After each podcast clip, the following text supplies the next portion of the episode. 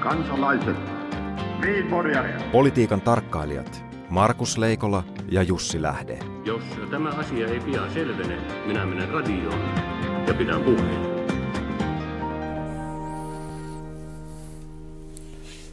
Niin, oikein hyvää perjantaita täältä Suomen Pasilasta. Se on tässä kohta pääsiäinen edessä ja paastokin loppuu, vai mitä Jussi? Näin on ja täytyy sanoa, että kyllä tämä suomalainen metod Pekka Paavola vain leviää. Ensin oli kateissa Putin ja nyt ei tiedetä missä on Jemenin presidentti. Niin, Jemenin presidentti on varmasti, varmasti tuota yksi niistä tämän viikon mielenkiintoisimmista henkilöistä, Abdrabbuh Mansur Hadi. Mutta koko Jemen oikeastaan on, on semmoinen maa, jossa tiivistyy hirvittävän paljon. Sehän on tuolla, tuolla ää, Arabian nimimaan eteläosassa. Ja se on oikeastaan, se on ollut, pit, sillä on hirvittävän pitkä historia. Se on ihan tämmöisiä, voi sanoa, että vanhimpia sivilisaatioita, mitä maan päällä on. Eikä ihme, sehän on kaksoisvirtaamaa ja Egyptin vieressä. Mutta Pohjois-Jemen ja Etelä-Jemen, niillä on hyvin erilainen historia. Toinen on oikeastaan semmoista kivikkoista erämaata ja toinen enemmän hiekkaerämaata. Ja, ja kun siellä ei ole öljyä, siellä on köyhyyttä ja siellä missä on köyhyyttä, on myöskin kapinaa ja napinaa. Ja nyt sitten tota, nämä pohjoisen ja etelän väliset kiistat on taas yltyneet. Niin, nyt on otettu sanasta miestä, eli presidentti on joutunut jättämään pääkaupunkisanaan ja tällä hetkellä ei oikein tiedetä, missä hän on ja kuka maata hallitsee. Ja Saudi-Arabia on niin sanotusti iskenyt lusikkansa soppaan. Joo, se mikä tässä on uutta, että kun Etelä-Jemen oli siis, siis Pohjois-Jemen, Jemen, jossa tämä sana pääkaupunkikin sijaitsee, tai sana ah, niin kuin se arabiaksi sanotaan, niin, niin, tota, niin se, on, se, se oli kuningaskunta, joka itse asiassa syntyi brittiläisten toimesta vähän samaan aikaan, kun britit päättyivät perustaa Palestiinan protektoraatin ja, ja, ja tuota, ihan samalla lailla tämä kahden valtion – onnistuminen kuin mitä se on tapahtunut tuossa Välimeren itäisessä kolkassa, niin myöskin Arabian etelämaan eteläreunassa, niin ei ole ollut ihan onnistunut kuvio. Nyt siellä on jonkun aikaa ollut sitten muutaman kymmenen vuoden ajan yhdistynyt Jemenin arabitasavalta, mutta nämä erot on edelleenkin ollut hirvittävän isoja. Se, mikä on uutta kuitenkin, on, on se, että, että tota, tässä nimenomaan nyt Saudi-Arabia ja, ja islamilaiset maat, arabimaat, niin, niin ovat yhteisrintamassa sitten lähdössä selvittelemään asioita, joka kertoo vain siitä, että kyllä se huoli Riadissa, vähän pohjoisemmassa pääkaupungissa Saudi-Arabiassa on aika iso myöskin siitä, että alueellinen vakaus säilyisi joka ei varmaankaan taisi olla irrallaan öljyn hetki, hinnasta, joka hetkinen, liittyy maailmanpoli... Iso, iso val... nyt, kun oli tunti Joo, tarkoitus vielä kertoa tästä vähän lisää. Ole hyvä, jatka vaan. Ei, ei, siis kaikki liittyy kaikkeen. Iso valtio, joka on huolissaan siitä, että laitamavaltioissa tapahtuisi jotain yhteiskuntajärjestystä muuttavaa. Tämmöistäkin esiintyy näin aikoina. Valtiosta tulee mieleen tietysti suurlähettiläät ja Bruce Orek, joka on siis se suurlähettiläs, joka antoi Suomessa suurlähettijyydelle sekä kasvot että hauiksen. Varmaan itse asiassa mä mietin, että kuka on edellinen sellainen lähettiläs, joka on ollut edes jossakin määrin Suomen kansan lähemmin tuntema. Se oli varmaan Viktor Stepanov vuonna 1981, jolloin Kansa seurasi henkeä pidätellen, keitä lokakuun vallankumouksen vastaanoto, vuosipäivän vastaanotolle kutsuttiin. Montako sekuntia Neuvostoliiton lähettiläs keskusteli Harri Holkeri presidenttiehdokkaan kanssa, Monteko Mauno Koiviston ja Monteko Ahti Karjalaisen ja Johannes Virolaisen kanssa silloin näitä presidenttiehdokkaita oli ennen yllin kyllin ja riittää. Niin se, mitä media taas ei tehnyt, oli se, että media olisi katsellut, että kuka lähtee viimeisenä ja missä kunnossa, mitä media tietysti tekisi tänä päivänä. No minä olin niiden viimeisten joukossa lähtiöinä niiltä kutsuilta, mutta ihan niin minäkin, kunnossa. Niin minäkin aina silloin. Mutta, mutta Bruce Orek, hän meinaa jäädä niin. Suomeen eikä palata takaisin Amerikkaan. Mitä se semmoinen on? No tämä on, tämähän on siis, tämähän on ihan hirveätä. Tämähän on siis tämmöistä niin kuin... Mitäs mä tähän nyt sitten oikein no, en, tästä en, eteenpäin? En, mä, oikein, mä, en ymmärrä, mä en nyt ymmärrä ollenkaan, että siis eihän tämä näin pitäisi mennä. Että Orek, joka on niin kuin tullut tänne, eikö niin? Hän on tullut tänne väliaikaisella työluvalla. Niin ja sitä paitsi me tiedämme, että kaikki Amerikan suurlähettiläät ovat vain ja ainoastaan suuria vaalirahoittajia, jotka eivät yleensä ymmärrä yhtään mistään mitään. Mutta yksi täytyy sanoa Bruce Orekin, Orekin kunniaksi. Hänen kohdallaan tämä kotoutuminen Suomeen on onnistunut paljon paremmin kuin Olli Rehnin tai Alexander Stubin kohdalla. Ja nyt joudut kyllä vähän hän, hän on oppinut maan tavoille, hän tietää miten, miten, tuota, miten täällä mediassa käyttäydytään. Niin ja hän on sitä paitsi innoissaan Suomesta. Hmm. Mutta tota, Suomi-poika tekee historiaa sunnuntaina. Niin ja nyt puhumme, nyt pääsemme niin oikeiden asioiden Kyllä. pariin, eli jalkapallon. Kyllä. Nimittäin Suomi, ja edellisestä kerrasta, kun Suomi on tehnyt jalkapallossa maailmanhistoriaa, onkin aikaa. Itse asiassa, itse asiassa niin paljon, että jalkapalloa ei ollut silloin vielä edes keksitty, mutta tuota, se on toinen asia. Ää, ensi sunnuntaina pelataan Pohjois-Irlannin ja, ja tuota Suomen välinen ää, jalkapallomaaottelu, jossa rikkoutuu yksi traditio. Nimittäin Pohjois-Irlannissa ei ole koskaan pelattu jalkapallomaaottelua pyhäpäivänä. Ja itse asiassa vasta, vasta tuota niinkin myöhään, kun 2008 joukkueet, siis liigajoukkueet saivat luvan niin keskinäin sopiessaan pelata jalkapalloa sunnuntai. Paikallinen sopiminen. Ei koskaan sunnuntaisin. Ja tässä on kyse siitä, että tämä on ollut... Eikö tämä kerro siitä, että siellä työmarkkinoilla kuitenkin on joustoja? Joo, tosin aika pitkään siihen. Sielläkin meni nimittäin 30-luvulta saakka kyse oli kirjoittamattomasta säännöstä, mutta sitten se vielä vietiin ihan sääntöihinkin. Ja kyse on protestanttien halusta osoittaa, osoittaa niin kuin eroa, eroa katolilaisiin. Siis nimenomaan protestantit haluavat pyhittää No tämä on, tämä on, tämä on Onko tässä nyt kyse jostakin siitä, että semmoinen vähemmistö, joka, joka on semmoisessa pienemmässä maassa, jonka vieressä on isompi maa ja se vähemmistö kuitenkin, kuul... onko tämäkin näitä juttuja? Tämäkin on näitä juttuja.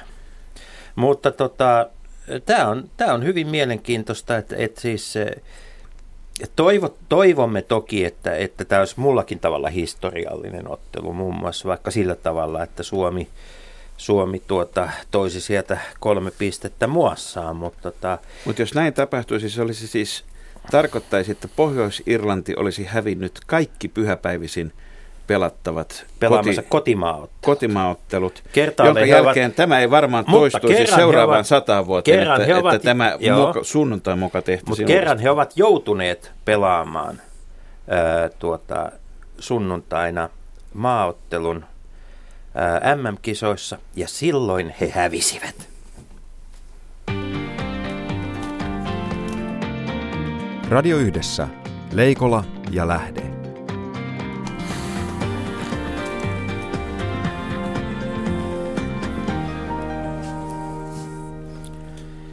Ja tervetuloa lähetykseen elinkeinoministeri ja IFK-mies Jan Vapaavuori.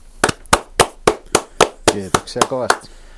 Nyt kun Ilves on jo vetäytynyt pitkälle tauolle, niin täytyy tässä onnitella eilisestä, eilisestä ottelusuorituksesta tapparaa vastaan. Se on tuota, aina mukavaa, kun, kun oma joukkue voittaa.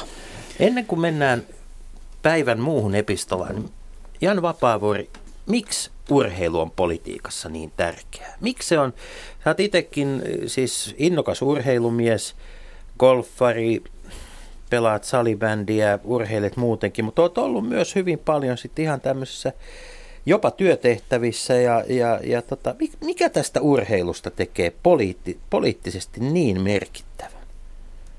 Se on osa elämää, se on osa ihmisten arkea, se on osa ihmisten intohimon kohteita. Kaikki sellainen, mikä on lähellä ihmistä, on tietenkin aina poliittinen kysymys. Ja, ja tota, urheiluhan on, kuten toki myös monet muut kulttuurimuodot, kautta historian olleet paitsi ihmisten ajanviettoa ja intohimon kohteita, niin siitä kautta sitten tietenkin osa myös poliitikkojen mielenkiinnon kohteita. Mulla on väite, kun Suomessa ei osin sisä- ja osin ulkopoliittisista syistä oikeastaan ole koskaan saanut, koskaan saanut kauheasti niin kuin uskonnolla mesota, niin onko urheilusta suomalaisessa politiikassa tullut tämmöisen uskonnon korvike? Et sen sijaan, että kerrotaan, että missä kirkossa käyn sunnuntaisin, niin kerrotaan, että missä hallissa käyn katsomassa matseja tai mitä jalkapallojoukkuetta kannatan. En mä usko tuohon ollenkaan. Itse asiassa, kun me täällä Suomessa välillä todetaan, että me ollaan urheiluhullua kansaa, niin niin on kaikki muutkin maailman kansat, melkein kaikki muut maailman kansat. että tämmöinen fanikulttuuri, johon nyt ehkä politiikan tarkkailija lähde tässä yritti viitata, niin on olennaisesti vahvempaa monissa muissa maailman maissa, jopa semmoisissa maissa, missä myös uskonnolla on, on pystytty mesoamaan.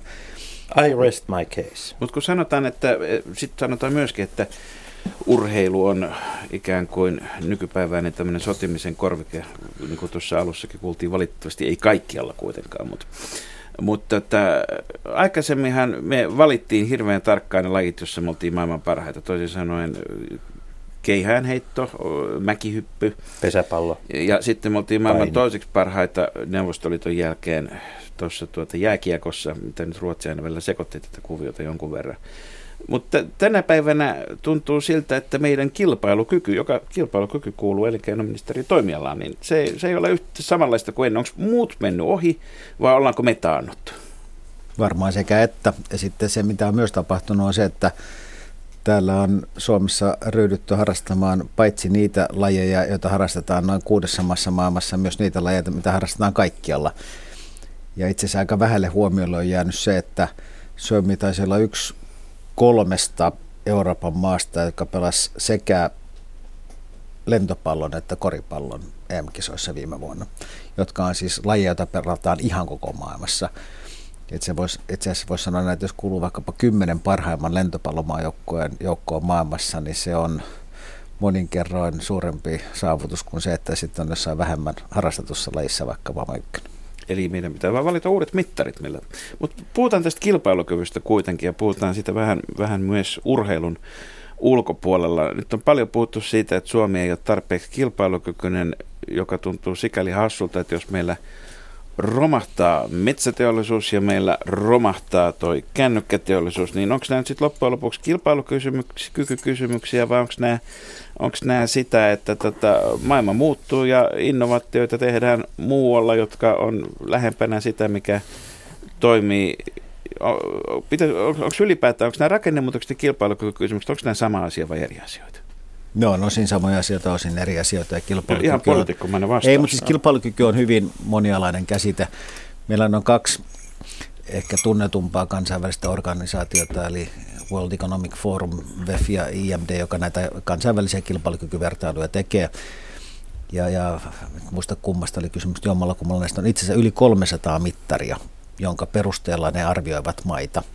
Ja, ja sitten nämä lopputulokset on keskiarvoja siis noin kolmesta sadasta eri asiasta, jotka ovat relevantteja kilpailukyvyn kannalta. Sitten meillä on vielä niin tulokulmaeroja, eli World Economic Forumissahan Suomi pärjää edelleen erinomaisen hyvin kolmen viiden parhaan kilpailukykyisimmän maan joukossa, jossa mitataan enemmän tämmöistä niin järjestelmän potentiaalia ja edellytyksiä synnyttää hyvää liiketoimintaa, kun sitten taas IMD, jossa me emme pärjää niin hyvin, niin, niin otetaan huomioon myös kustannuksia, eli kustannuskilpailukykytekijöitä. Eli, eli, eli kilpailukyky on tärkeä asia, se on iso asia, se on merkittävä asia, mutta että aina kun sitä puhutaan, niin pitäisi ehkä pikkasen tarkemmin määritellä, että mistä tulokulmasta ja puhutaanko nimenomaan kustannuskilpailukyvystä, puhutaanko palkkakustannuksista vai puhutaanko kaikista kustannuksista vai puhutaanko sitten siitä, että kuinka hyvä perusinfra vaikkapa maalla on olemassa. Paljonko Suomen sijainti vaikuttaa meidän kilpailukykyyn? Onko se semmoinen asia, mitä meidän pitää niin kuin erityisesti pystyä kompensoimaan suhteessa muihin kilpailijamaihin? Kun me puhutaan kustannuskilpailukyvystä, ja tietyistä teollisuuden aloista, missä rahtikustannuksilla on iso merkitys, niin, niin sillä on merkitystä. Kuinka iso se on? Onko se... se riippuu alasta, eikö niin, että mm. jos olet pelifirma, niin sillä ei ole mitään merkitystä. Mm. Jos viet tuota terästä, sellua, terästä, tai, sellua tai terästä, niin sillä on merkitystä. Ja tässäkin mielessä pitäisi aina muistaa se, että kun me puhutaan jostakin asiasta, niin Suomessa on 265 000 yritystä ja 265 000 erilaista tarinaa.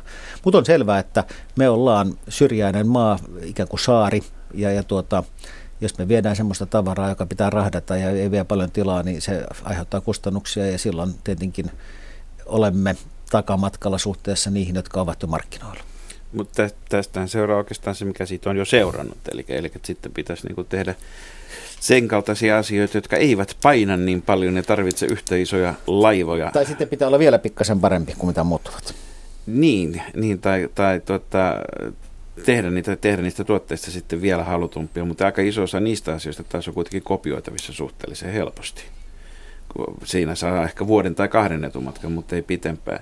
Onko meillä ymmärretty kuitenkin sit näistä, näistä, kun sanoit pelifirma, niin tietysti se on se, mikä ensimmäisenä ihmisille tulee mieleen, kun puhutaan digitaalisesta tai verkon yli tai muista tapahtuvista asioista. Mutta tosiasiassa tämä internetin aiheuttama vallankumous koskee ihan kaikkia aloja, kauppaa erityisesti. Meillä on yhä suurempi osa kaikesta kaupasta ja kaupankäynnistä käydään.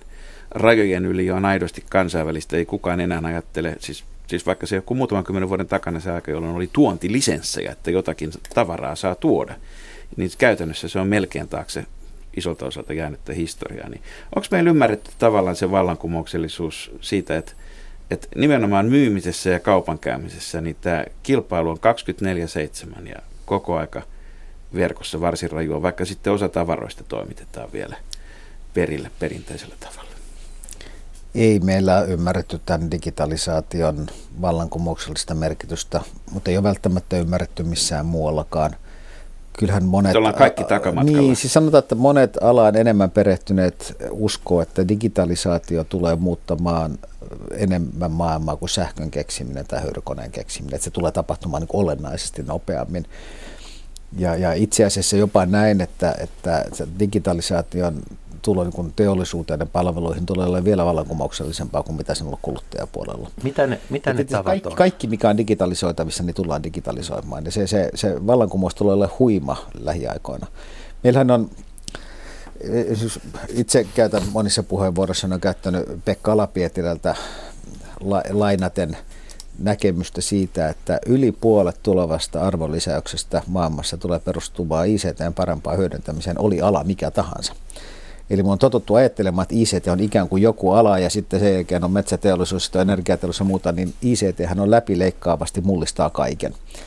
Ja, ja, ja se on myös yksi niistä asioista, joka antaa mulle toivoa siitä, että Suomi vielä tässä taapertaa kohti parempaa tulevaisuutta. Että, että meillä on kuitenkin hyvä Nokia-perimä, me ollaan insinööriä luvattu maa, me ollaan luonteeltaan me sen tyyppinen kansa, että me mielellään otetaan käyttöön uusia asioita ja sovellutuksia ja, ja sitten myös niin kuin riittävän pieniä ja hyvin koulutettu kansa. Että kyllä tässä digitalisaatiossa, vaikka se paljon mullistaa, niin on myös paljon mahdollisuuksia. Mitä? Niin, kaiken, niin. kaiken, kaiken järjen mukaan ihan meidän pitäisi ajatella, että Nokia oli suuri epäonnistuminen ja kaikki asiat meni pieleen vaan niin päin, että meillä on suuri määrä osaavia työttömiä insinöörejä, jotka pystyisivät tahkoamaan sitä Eikä pelkästään sampoa. työttömiä, vaan siis esimerkiksi tämä startup-buumi, joka Suomessa on tällä hetkellä kukoistaa, niin se ei, osin, ei, ei tietenkään pelkästään, niin osin perustuu siihen, että meillä on paljon Nokialta vapautunutta hyvää, osaavaa, kokenutta, kansainvälisesti meritoitunutta väkeä, joka on perustanut uusia yrityksiä. Mutta sitten jos me katsotaan esimerkiksi tunnuslukuja Tekesin vaikuttavuudesta, joka, joka Tekes nyt on kuitenkin valtion ykkösnyrkki niin kun yritysten tuotekehityksen avittamisessa, niin siellä on erinäköisiä, että paljonko on lisätty tuotekehitysmenoja ja montako projektia ja mitä palveluja ja miten ne pärjää paremmin, mutta tämä digitalisoitumisen niin kun edistäminen, niin se ei ole se ei ole niin selvästi asia, jota seurataan tai mitään, vaikka sen pitäisi olla kaikkein keskeisimpiä. Mä en itse asiassa noin tarkkaan tunne tätä tekesin sisäistä seurantajärjestelmää. Onko meillä tavallaan tämä ajattelutapa tässä niin kuin tuotekehityksen no. tukemisessa mm. elinkeinopoliittisena välineenä, että laahaako se vielä perässä jossakin internetin esivaiheiden En mä sitä usko. Meillähän on tuota, pari vuoden takana valtioneuvoston periaatepäätös siitä, että mitkä on ne alat tai kokonaisuudet, joihin aivan erityisesti kiinnitetään huomiota, joita yritetään puffata eteenpäin. Ja meillä on tämmöinen niin sanottu BCD-strategia, eli B, jolla tarkoitetaan biotaloutta, C, jolla tarkoitetaan cleantechia ja D, jolla tarkoitetaan digitalisaatiota. Ja koko tämä valtioapparaatti on ikään kuin ohjattu siihen suuntaan, että, että nämä on ne alat ja kokonaisuudet, mitä kaikessa elinkeinopolitiikassa aivan erityisesti pitää viedä eteenpäin. Siitähän on seurannut myöskin se, että sitten sellaiset firmat kuin UPM tai Valio tai muu heti julistautuu niin kuin bio- ja cleantech ja muiksi vastaaviksi yrityksiksi niin yhdessä yössä. Joo, varmaan näinkin ja, ja voisi sanoa näin, että, että ehkä tämän biotalouden ja cleantechin hienous on se, että ne on niin laveita käsitteitä, että aika moni mahtuu nyt sisään. Sitten toisaalta pitää tässä sanoa, että esimerkiksi UPM ja, ja heidän tuota, eh, uudistumisensa perinteistä metsäteollisuudesta biotalousyrityksissä on oikeasti hi- hieno ja hyvä tarina. Eh, ja sitten taas, niin kuin, kuten äsken totesinkin, niin kuin, niin kuin digitalisaatio tulee mullistamaan kaikki teollisuuden alat. Että se, ilman asianmukaista osaamista ja edistyksellisyyttä digitalisaation ja ICTn kiehtovassa jännittävässä maailmassa on vaikea enää tulevaisuudessa tehdä bisnestä, oli firma millä alalla tahansa. Kun katsotaan Jan Vapaavuori tätä kauttasi elinkeinoministerinä, niin elinkeinoministeriä koskevaa uutisointia on hallinneet suuret yritykset, niin Talvivaara ja kun, kun tuota telakkateollisuus, monet, monet muut isot, isot yritykset. Ja monta kertaa silloin juuri on, on puhuttu juuri sopeutumisvaikeuksista, mutta ennen kuin mennään niihin, niin mitä konkreettista, hyvää, kiinnostavaa on tullut pienissä yrityksissä vastaan tällä kaudella, kun olet paljon kuitenkin yrityksissä vierailu. Mit, mitä sellaisia aihioita, mahdollisia tulevia ilonaiheita Suomelle on tullut vastaan? Kyllä niitä tulee paljon vastaan. Kuten tuossa taisi todeta, niin Suomessa on kai virallisten tilastojen mukaan jopa 265 000 firmaa, kun kaikki toiminimet otetaan huomioon. Ja, ja siellä on joukossa tietenkin monenlaista firmaa. Mutta että kyllä Suomessa on valtava määrä hyvin innovatiivisia... Mitä, mitä on jäänyt mieleen? Ihan semmoisia yksittäisiä... En mä halua yksittäisiä firmoja ei yrityksiä, mainita. vaan, vaan ihan siis tuotteita tai palvelukonsepteja. Onko jotain sellaista, mikä, mikä on, kun kautta katsot taaksepäin, niin on jäänyt sillä ilahduttavana mieleen? Se, mikä on jäänyt ilahduttavana mieleen, on se, että, että suomalainenkin PK-teollisuus on herännyt siihen, että koko maailma on heidän markkinaluettaan. Eli, eli tuota, perinteisesti on ajateltu näin, että, että ryhdytään tekemään jotakin, jota sitten myydään naapuriin, ja jos oikein hyvin menee, niin myydään vielä seuraavallekin kylälle. Ja jos sitten joskus oikein kasvetaan, niin voi olla, että lähdetään niin etelään saakka, siis Etelä-Suomeen. Niin nyt moni firma kokee näin, että, että heti alusta alkaen pyritään lähtemään maailmalle ja valtaamaan isoja markkinoita. Ja tämän tyyppinen ajattelu on, on olennaisesti lisääntynyt, eikä pelkästään pelipuolella, vaan monissa muissa firmoissa. Ja, ja näinhän nykymaailmassa pitää ajatella.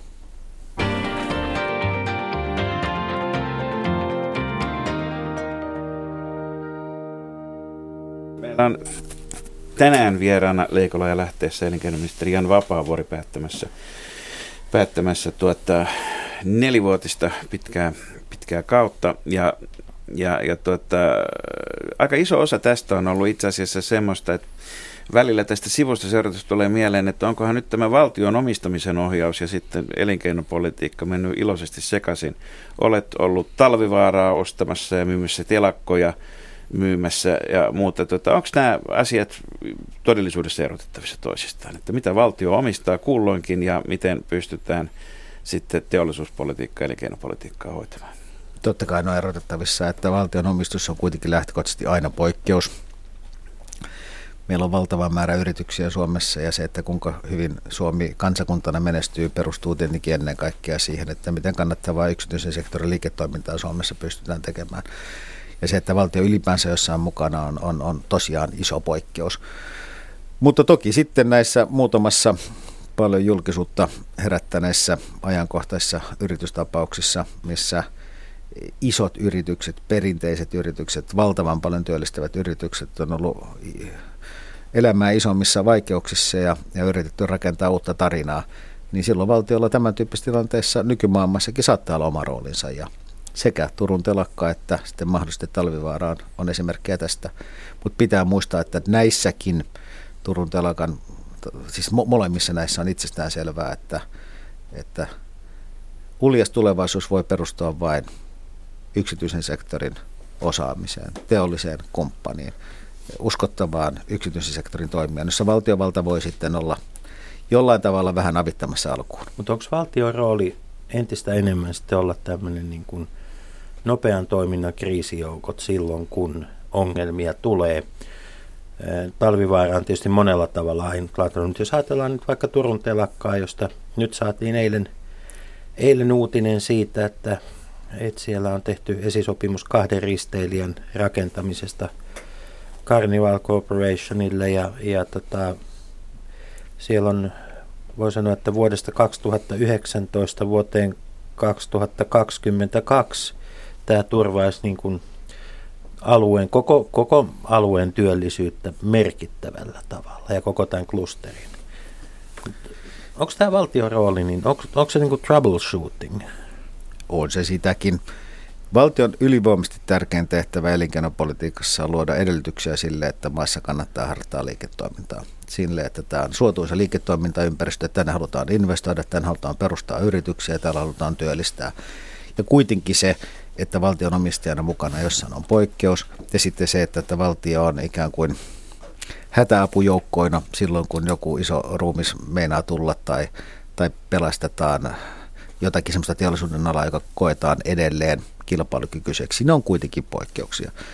Mut jos, siinä jos, mielessä tietenkin tämä julkisuus aina vähän niin kuin hämärtää, koska se kiinnittää huomiota aina muutamiin mielenkiintoisiin draamoihin ja, ja sitten se kaikki iso työ, mikä sillä taustalla tehdään, jää vähemmälle huomioon.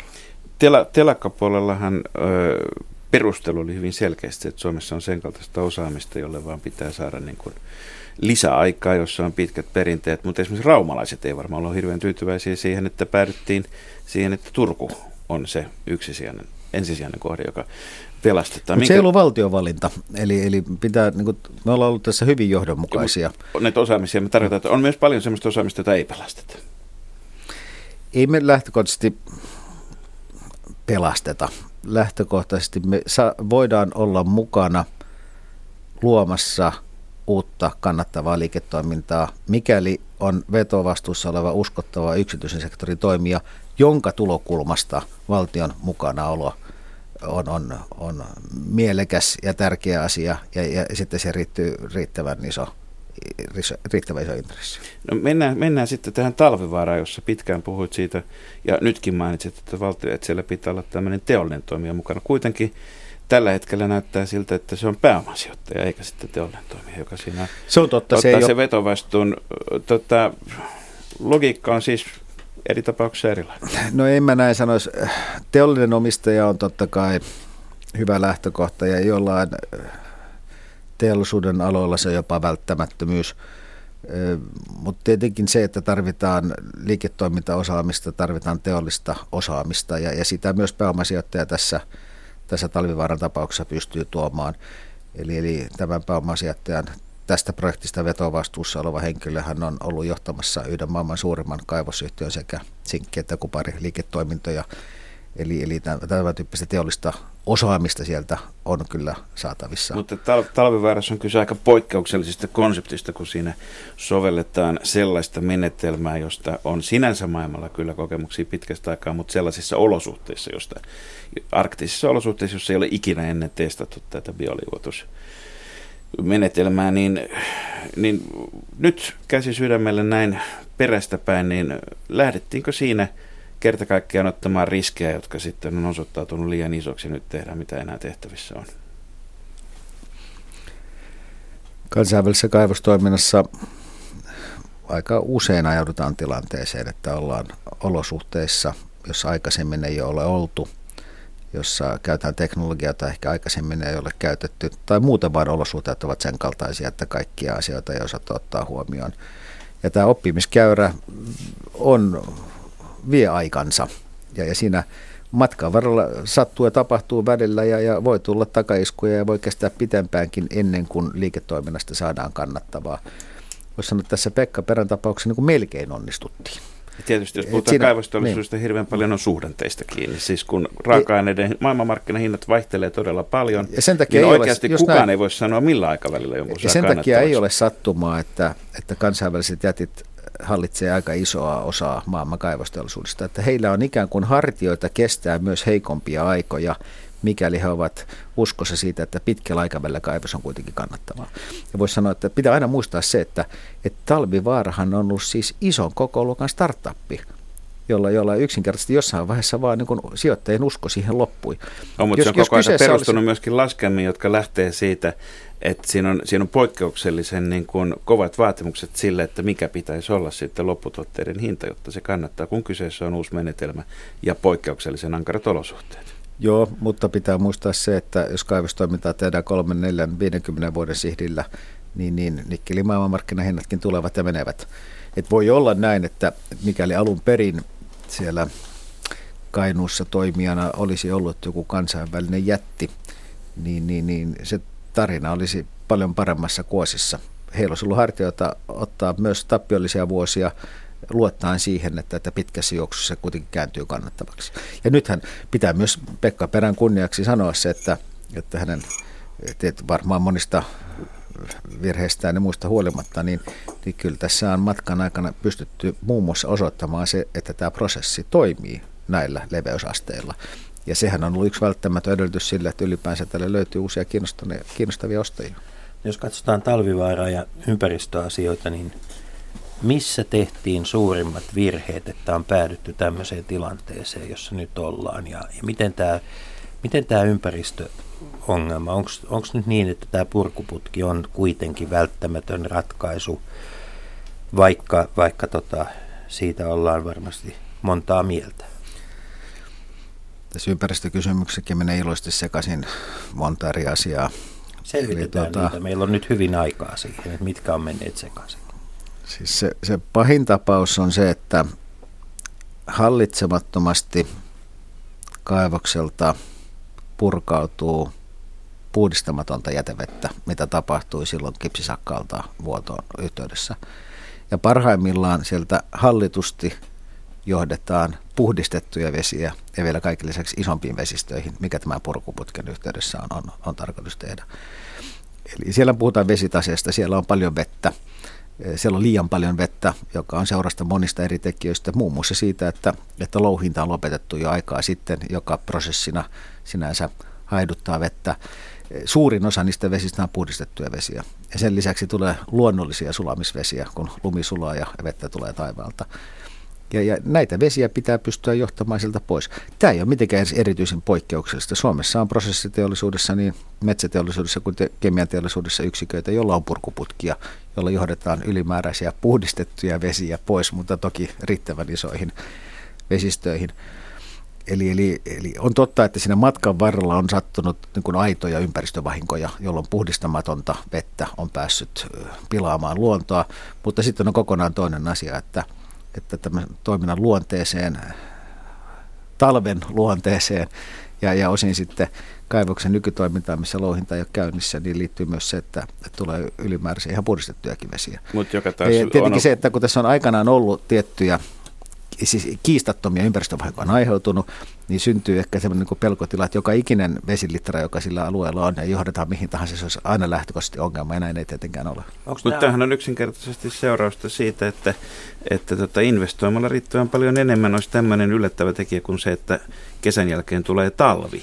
Olisi voitu ottaa huomioon, jonka jälkeen tosi kannattavuusnäkymät olisi ollut heikommat myös. Tässä on myös käynyt sillä lailla, että Talvivaarallahan on tietty kiintiö, kuinka paljon sieltä vettä voidaan juoksuttaa ja kiintiö on, tai itse veden suhteen ei ole kiintiötä, vaan näiden sulfaatti osalta, jota vedessä aina jonkun verran on. Ja, ja yhtiö on itse hakenut itselleen olennaisesti pienempää kiintiötä kuin mikä sillä esimerkiksi viime vuonna oli. Ja, ja, ja pienemmällä kiintiöllä voitaisiin pärjätäkin, jos tuota, ei olisi aikaisempia syntejä ja jos tuota, siellä kaivostoiminta toimisi normaalisti.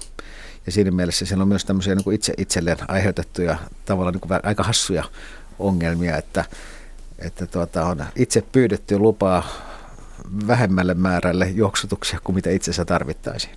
Eli alkujaan allasmitoitukset ei ole välttämättä olleet väärät, vaan, vaan sitten nämä toiminnan ongelmat on aiheuttaneet yhdessä, yhdessä näiden talvien kanssa, jotka on olleet, olleet ei enää poikkeuksellisia, vaan sellaisia kuin talvet nykyään tuntuvat olevan niin tämän ongelman.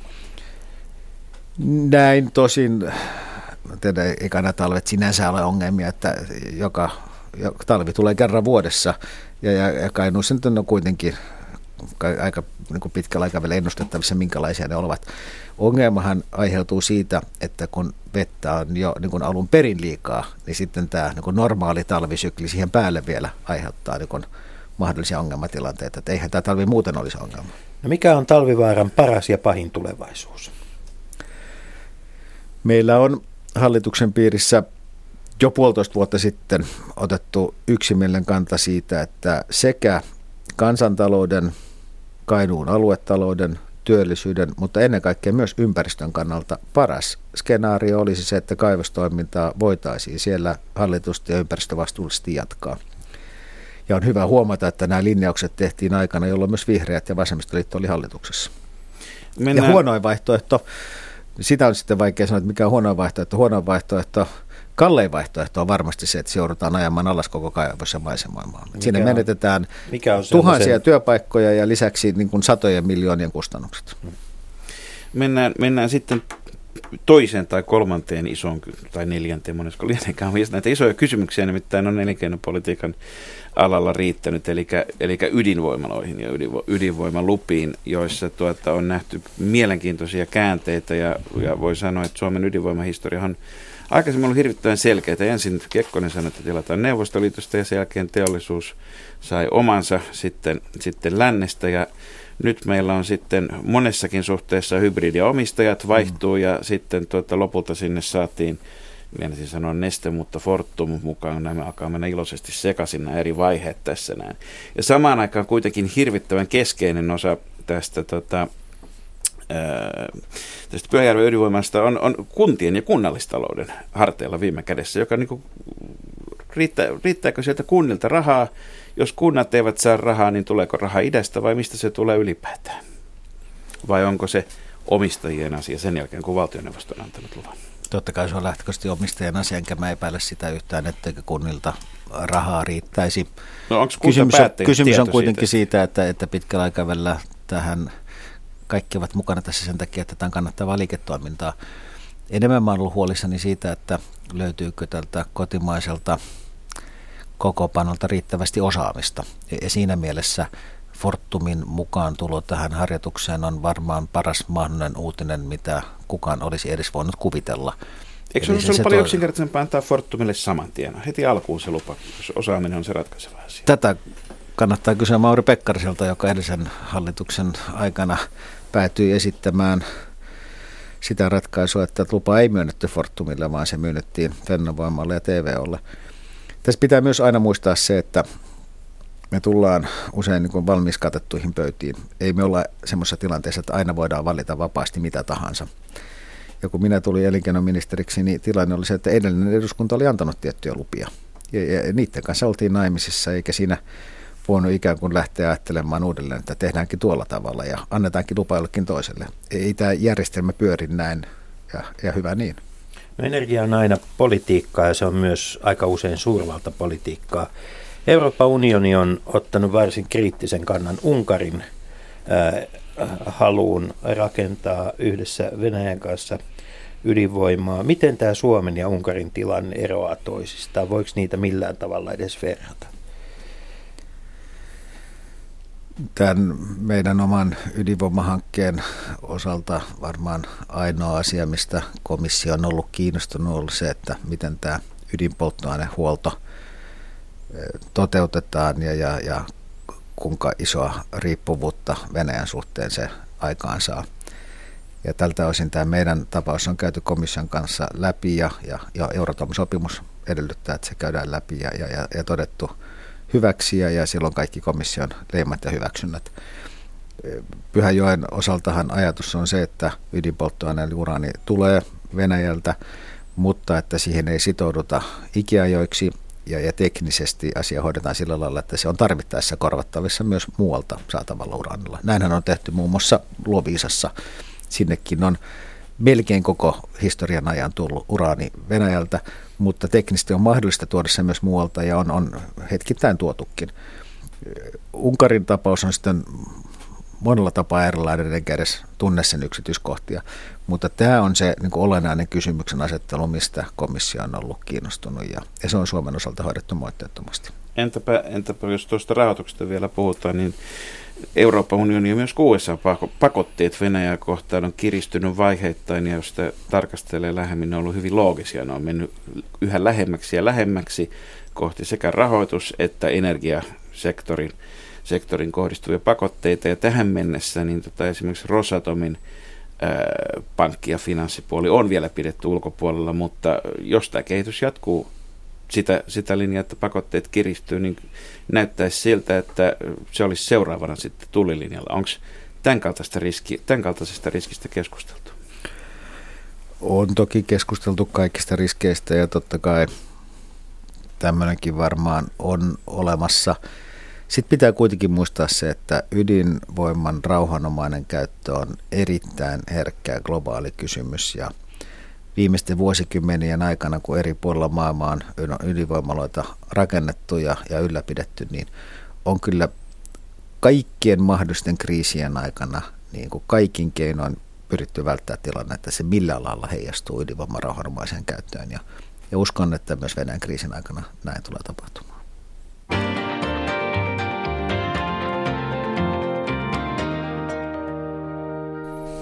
Ja Leikola ja lähteessä vieraana tänään Jan Vapaavuori. Olet ollut paitsi neljä vuotta elinkeinoministeri, niin viime... Ei mä ollut kuin kaksi ja puoli vuotta. Niin kaksi Häkämies oli Aivan siinä oikein. alussa puolitoista vuotta. Aivan oikein, mutta hallituksessa kuitenkin koko kauden yksi niitä harvoja, jotka on jotka on Eikä ollut hallituksessa, kun mä olin eduskuntaryhmän puheenjohtaja, mutta että no niin, mä olin se, edellisessä hallituksessa. Että, näin, näin, se, näin se muisti asun, pettää, asun, hyvä kun korjasi. Mutta sen, sen lisäksi olet viime kesänä kokoomuksen puheenjohtaja ehdokkaana. Mitäs kokoomuksen taival nyt siitä tuntuu niin kuin siitä olisi vähän enemmänkin kuin vain yhdeksän kuukautta. Yhdeksän kuukaudessa saadaan aika uusia ihmisiä, mutta onko saatu aikaan uusi ilme puolueeseen vai miltä se näyttää? Mä luulen, että tämä on enemmän sen tyyppistä keskustelua, mitä politiikan tarkkailijoiden leikonnan lähteen pitäisi käydä kuin sitten Kyllä, mistä käy. A- allekirjoittaneen, joka nyt Parha, varmaan on, varmaan on ainakin jossakin määrin jäävi käymään tätä keskustelua. Eli tuota, pyrin tosiaan viime kesänä kokoomuksen puheenjohtajaksi, mutta ei valittu. Ja, ja tuota, e, se on demokratiaa ja, ja, ja näin kävi ja, ja tota, se oli meidän puoluekokousväen tahto ja sitä mentiin eteenpäin. Ja sitten en minä koe tehtäväksi enkä niin kuin sopivaksi asiallisestikaan, että arvioida sitä sen jälkeen sen enempää. Että. Minä koen nyt tehtäväkseni ja se saattaa olla jonkun mielestä epäsopivaa tai asiatonta, mutta mä koen tehtäväkseni muistella – sellaista hetkeä Hämeenlinnassa viime kesänä. Siinä kesäkuun alussa oli poliittisen puheen päivä. Ja mulla oli, siellä Antti Rinteen Joo, mulla oli ilo ja kunnia ja täytyy sanoa, että suuri ilo. Ää, jo, tai ei mun oikeastaan tarvinnut johtaa sitä keskustelua, kun välistä vaan työntää sytykkeitä, koska ää, kun keskustelit Antti Rinteen kanssa siinä, niin – Mun täytyy sanoa, että se oli valtavan hieno ja sovinnol, siinä, siinä keskustelussa oli hyvin sovinnollinen ja eteenpäin katsova keskustelu. Siitähän oli sitten, olisiko ollut viikon verran aikaa siihen Lahden kokoomuksen puoluekokoukseen. Ja nyt tuota, nyt on ihan pakko sanoa, että, että, se tunnelma, mikä siinä teidän kahdenvälisessä keskustelussa – on, on, on äärettömän toisenlainen kuin ne, mihin kokoomuksen puheenjohtaja pääministeri Alexander Stubb viittaa, kun hän ei, sit, ei, ei yksin ei twiittaa, vaan viittaa näissä, näissä tota vaalikeskusteluissa, kun hän kertoo, että miten tunnelma ja päätöksenteko muuttui hallituksessa rinteen tultua mukaan. Onko tota, Miten se, miten se sinun omasta näkökulmastasi muuttui? Miten tämä, tämä tuota, rinteen mukaan tulo, vaikuttiko se niin dramaattisesti hallituksen työskentelyyn kuin tästä, tästä tota, näistä Stubin lausunnoista voisi päätellä? Tämä on ihmisten maailma. Kun ihmiset vaihtuu, niin aina tapahtuu muutoksia. On itsestään selvää, että, että Jutta Urpilaisen ja Jyrki Kataisen maailma on erilainen kuin Antti Rinteen ja Alexander Stubbin. Ja on se selvää, että se vaikuttaa siihen hallituksen sisäiseen dynamiikkaan. Se on, se on itsestään selvä asia. Näin aina käy, kun ihmiset vaihtuvat.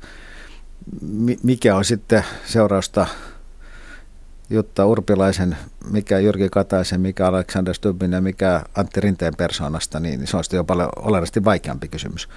Mutta että, että toki ja sitten samaan aikaan tapahtui vielä muita muutoksia, että ensin vasemmistoliitto jäi pois hallituksesta ja sitten vihreät jäi hallituksesta pois, että, että totta kai tässä on tapahtunut isoja muutoksia. Niin molempien kohdalla, kun vasemmistoliitto jäi pois, sanottiin, että nyt tämä parantaa tunnelmaa hallitusta ja yhteistyökykyä, kun vihreät jäi pois, sanottiin samalla tavalla ja toisin kävi. Mutta tota, eh, mä ymmärrän, ymmärrämme oikein hyvin, että, että tota, että arvioiden antaminen on, on ehkä tässä vaiheessa, tässä vaiheessa tuota, vaikeaa, mutta tuleeko jonain päivänä sellaiset kirjalliset muistelmat, josta voimme näitä, näitä asioita tarkastaa? Varmaan tulee jotkut muistelmat, jos vaan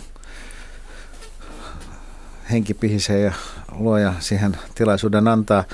Mutta tota, vaikka tulisi, tulisikin, niin, niin tuota, musta on tärkeää, että, että niin tietty tyylitaju säilytetään.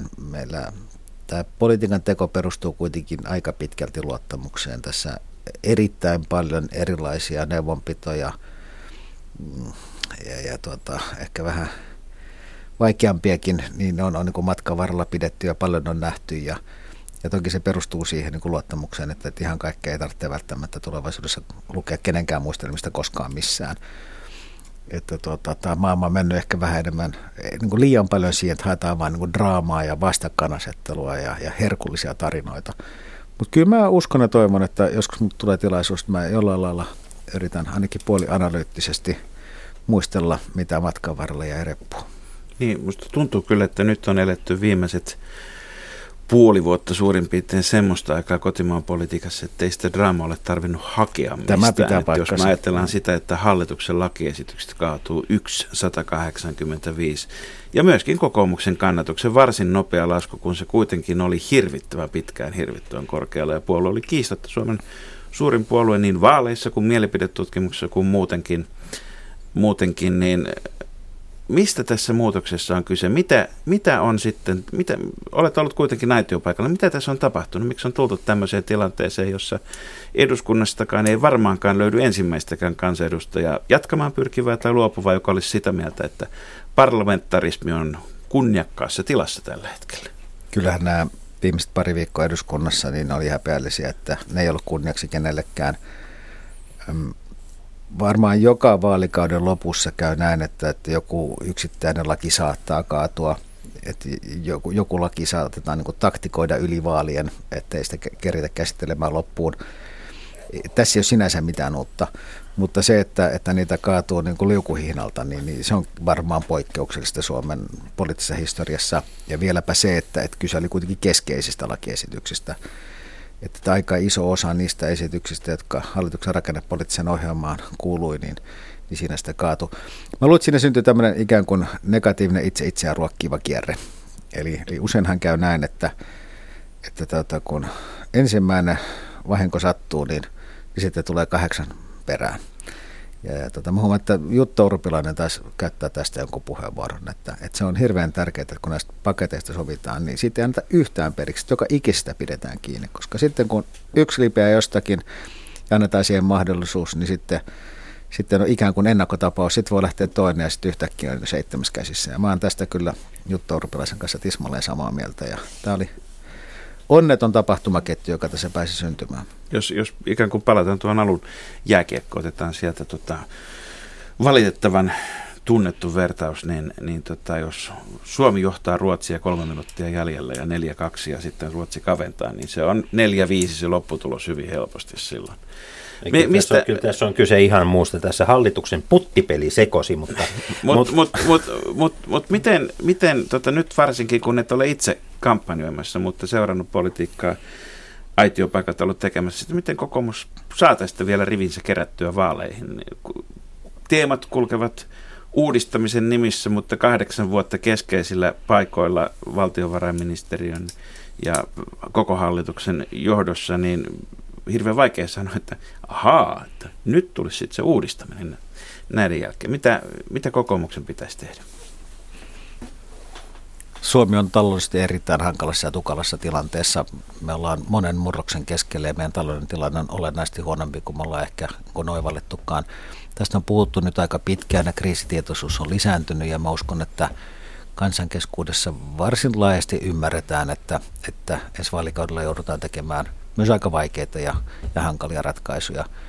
Mä uskon myös sen, että ymmärretään, että mitä vaikeampia aikoja eletään, sitä enemmän kokoomusta tarvitaan ja kuitenkin tämmöinen niin vastuullinen talouspolitiikan linja, niin kaikkien näiden sekailujen jälkeenkin, niin kokoomus on siinä kuitenkin luotettavin kumppani. Tässä Jan Vapaavuori tarjoaa kokoomusta Suomen joutseneksi, mutta Katsotaan vähän konservatiivipuolueita Euroopassa. Aika moni konservatiivipuolue on jollain lailla viime vuosi, vuosien aikana ainakin pyrkinyt luomaan nahkaansa. Millä tavalla, mikä on se suunta, mihin kokoomuksen tulisi seuraavaksi uudistua? Pitää aina muistaa, että politiikka on aikaan ja paikkaan sidottua toimintaa. Ja, ja tuota, on eri asia uudistua hyvinä aikoina kuin huonoina aikoina. On, on eri asia uudistua silloin, kun maailmassa on rauha ja ihmisillä hyvä tahto, kuin, kuin niinä aikoina, jolloin meillä on aika vakava kansainvälinen kriisi naapurissa. Ja siinä mielessä mä uskon siihen, että, että, kyllä lähiaikoina niin kaikkien puolueiden osalta ennen kaikkea kysymys on siitä, että kuinka osataan vastuullisesti hoitaa isänmaan keskeisiä talouskysymyksiä ja, ja pitää huolta meidän ulkoista turvallisuudesta ja, ja, ja pääpaino tulee olemaan tässä.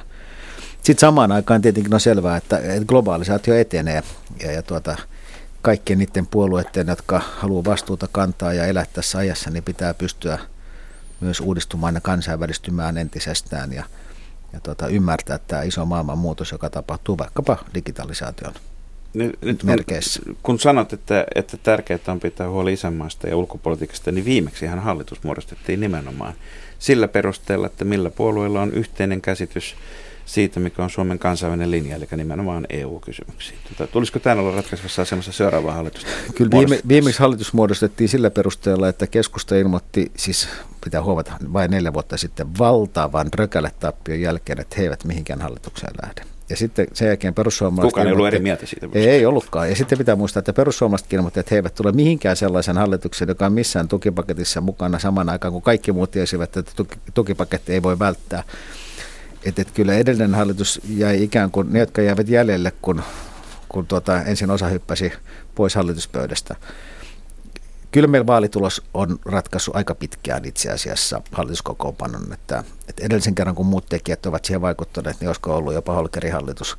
Että sen jälkeen vaalitulos on ollut keskeisessä roolissa ja näin tulee olla tälläkin kertaa. Ja kyllä tässä se olennainen kysymys on se, että lienee näin, että, että keskusta on aika vahvoilla olemaan mukana jossakin roolissa seuraavassa hallituksessa, jolloin sitten kansan tehtävä ottaa kantaa siihen, että halutaanko tähän maahan punamulta hallitus vai porvarihallitus. Mutta voiko joku näistä kakkossijasta nyt kamppailevista puolueista mielestäsi vaalien jälkeen vaalituloksen ratkettua ilmoittaa, että, että tota, vaalitulos on sellainen, että he eivät vaalituloksen takia ole valmiita hallitusvastuuseen. Totta kai voi, ja näinhän on kautta historian tapahtunut, ja varsinkin jos oikein kunnolla otetaan takkiin, niin aika usein tehdään tämän tyyppisiä ratkaisuja. Sitten taas toisaalta pitäisi aina miettiä näin, että politiikassa ollaan kuitenkin isänmaan takia, ja jos isänmaan etu vaatii, niin tappion jälkeenkin pitää pystyä olemaan hallituksessa varsinkin, ellei, ellei muita luontevia vaihtoehtoja löydy. Oliko tämä neuvo kokoomuksen? Mulla on se käsitys, että keskusta toimi näin neljä vuotta sitten. Musta itse asiassa aika vastuullisesti. Eli, eli lähtökohta oli se, että kun otettiin oikein kunnolla takkiin, niin lähdettiin, että okei, meidän pois hallituksesta. Sitten nähtiin, kuinka vaikeaa hallituksen muodostaminen oli, niin, niin syntyi tilanne, että, että voidaan me silti olla, jos näin isämaan etu vaatii ja, ja muut näin haluavat, jos ei sitten toteutunut. Että, että sama logiikka nyttenkin.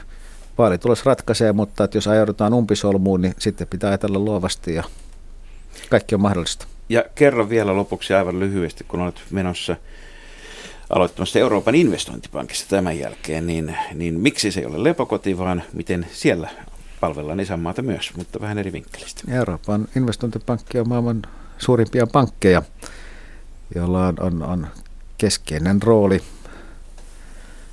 luo tässä edellytyksiä uusille investoinnille – Eurooppaan, joka on kroonisesti kärsinyt investointien puutteesta. Että siinä mielessä silloin Euroopan investointipankki yhtenä keskeisenä EU-instituutiona on, on merkittävässä roolissa siinä, miten saadaan uutta kasvua, uutta työllisyyttä ja uutta hyvinvointia Eurooppaan. Kiitos Jan Vapaavuori, hyvää matkaa Eurooppaan. Euroopan investointipankissa on tunnetusti hyvä poliittinen korko.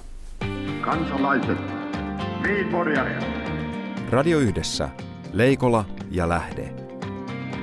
Jos tämä asia ei pian selvene, minä menen radioon ja pidän puheen. Perjantaisin aamu 10 uutisten jälkeen.